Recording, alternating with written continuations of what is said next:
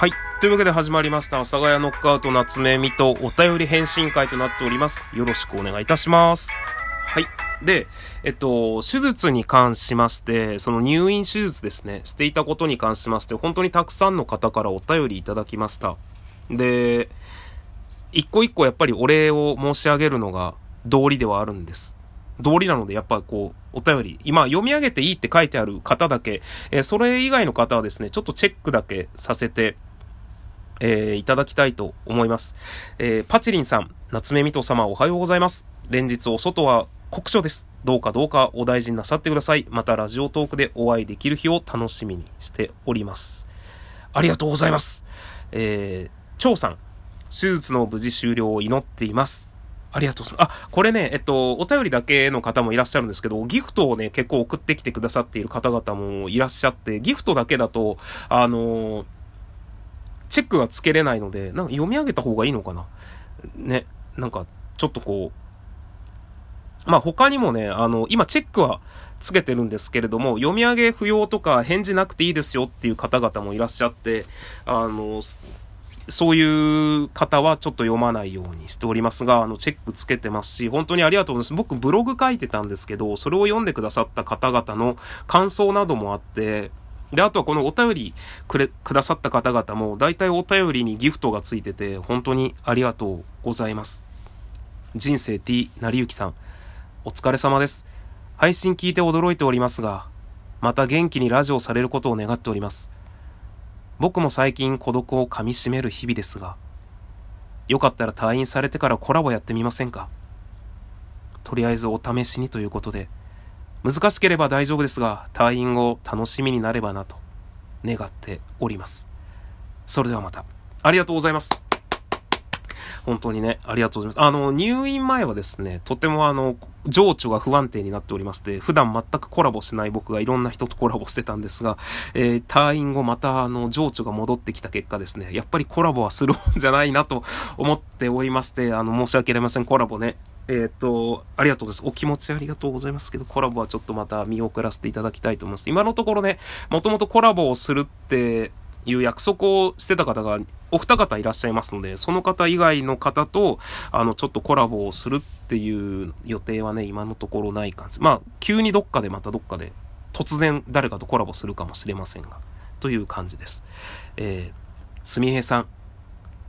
入院手術が無事に終わりますように。ありがとうございます。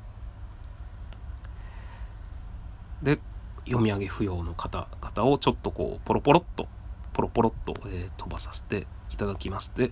えーポロポロと、チェックだけね、つけてポロポロっと。えー、指輪さん、お疲れ様です。えー、だけでいいかななんかね、やっぱ指輪さん自体がものすごくこう、真面目な方なので、お便りがね、すごい長いんですね。多分文字数いっぱいぐらい書いてあってですね。あの、すごくこう、真摯に、えー、いろいろと書いてくださっている方で、えっと、まあちょっと、はしょって、えー読まさせていただきます。えー心細い気持ちになるけど、今より良くなるための期間だから、しっかり養生しなくてはダメだよ。と。えこれ本当かな？今読みながらね、急に本当かなって言っちゃったんですけど、あの夏目みとがいない間に、やっぱり夏目みたがいないとダメだなと思われる空気ぐらいは作っておくからね。安心して健康に向き合ってくださいって書いてあるんですけど、まあ僕は、あの、ライブ配信アプリがね、結構長いことやってた、急にこの話、こういう話僕ライブでよくやってるんですけど、あの、よく言ってるんですけど、まああの、この世の中って、娯楽すごいんですよ。もう皆さん存じ上げてるとは思うんですが、当たり前のように知ってることだと思うんですけど、今だって、ちょっと暇になりました。どうしますか？スマホがあれば OK。で、そのスマホでどうしますか ?YouTube、ニュースサイト、えー、Twitter、えー好きな人のブログ、などなど、いろんなもう、暇を潰せるものがもうめちゃくちゃあるんですよ。それこそスマホのゲームもあったりとか、めちゃくちゃある中で、僕を選んで聞いてくださるってことは、もう、まあちょっと、ダサいセリフを言えば、ほんと奇跡なんですよ。僕のポッドキャストを聞いてくださっている、僕のライブ配信を聞いてくださるっていうのは、それだけで奇跡なんですよ。で、僕はそのライブ配信アプリ歴が長いからこそわかるんですけど、そういう奇跡って、やっぱりある程度の、なんて言うんだろうな。まあ、カリスマ性がある人だったら、まあ、いいんですけど、そういうのがなくって、こう、コンスタントに聞いてくださる人がいるのをつなぎ止めるのって、まあ、やっぱりある程度とした、その、継続力だったりするんですよね。まあ毎日配信するとか、まあ2日に1回でもいいんですけど、それぐらいのレベルはやっぱりある程度ないと、ある程度の方は聞いてはくれないんですよ。ついては来ないんですよ。だって、代わりならどんだけでもいるんですよ。で、だから、それが僕はすごく分かっているので、そのまあ、継続は力なりではないんですけど、まあだからといって無理して配信しろとは僕は思わないので、無理するとあの、無理した部分がいっぱい出てきて聞いてる人に伝わるので良くないとは思うんですけど、まあ、だから本当にちょっと離れると、まあ自分に置き換えたら多分わかると思うんですよね。その、めちゃくちゃ熱狂的なファンならまだわかるんですけど、まあちょっと暇つぶしにこの人好きだなって思う程度の、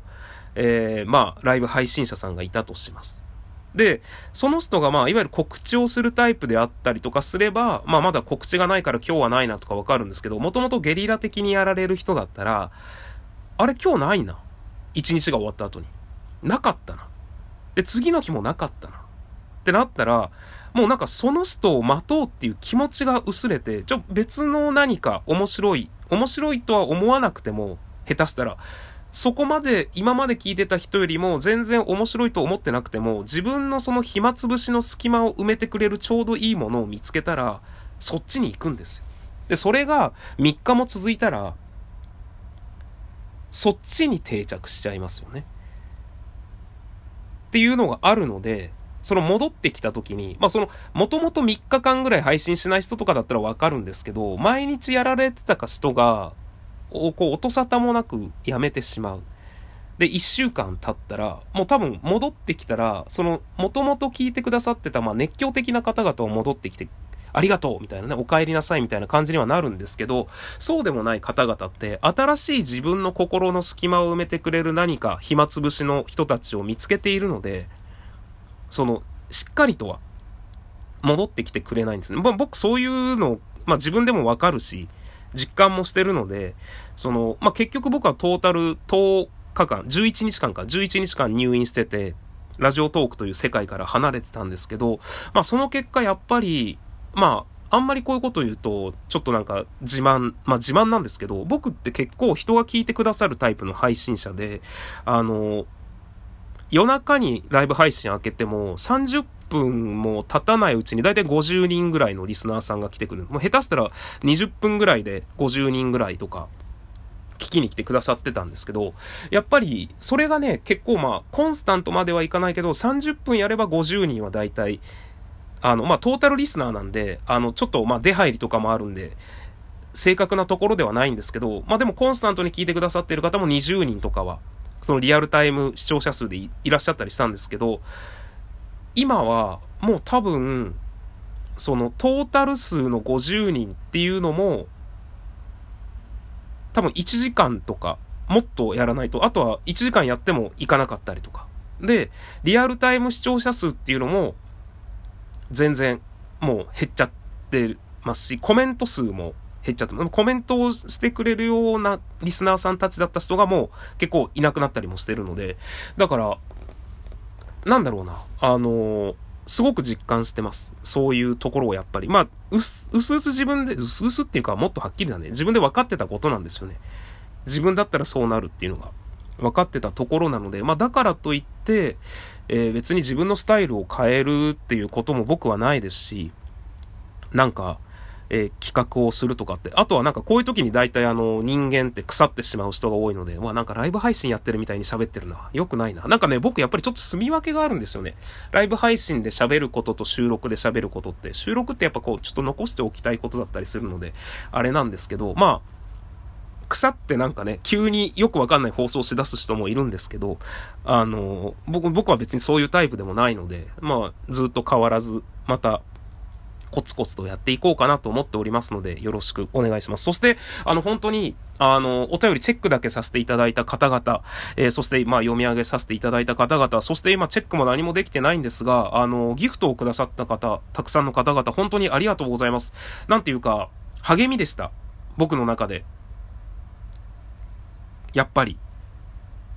本当に感謝しかないなと思っております。それでは皆さん、またこれからもどうか夏目みとをよろしくお願いいたします。気が向いた時にでもいいので、えー、聞きに来てくださってやると僕が喜びます、えー、気が向いた時にでもいいのでコメントをしてくださると僕が喜びます。まあ、結局は僕が喜びます。まあ僕が喜んでばかりじゃあれなんで、まあもともとね、ちょっと前にも言ったんですけど、もともとなんていうか、ワクワクしたいなと思って生きているので、ワクワクさせたいなとか、ワクワクさせたいなの方が大きいのかな。そういうので、感覚で生きているので、えー、僕を見てて、僕を聞いててワクワクさせるようなことが、そのラジオトークとかこのポッドキャストだけに限らず、夏目ミトというものを追いかけててよかったな。ワクワクしてるなっていう人生が送れるようになれたらいいなと思っております。それではまた次回の放送でお会いいたしましょう。さようなら。さよなら。さよなら。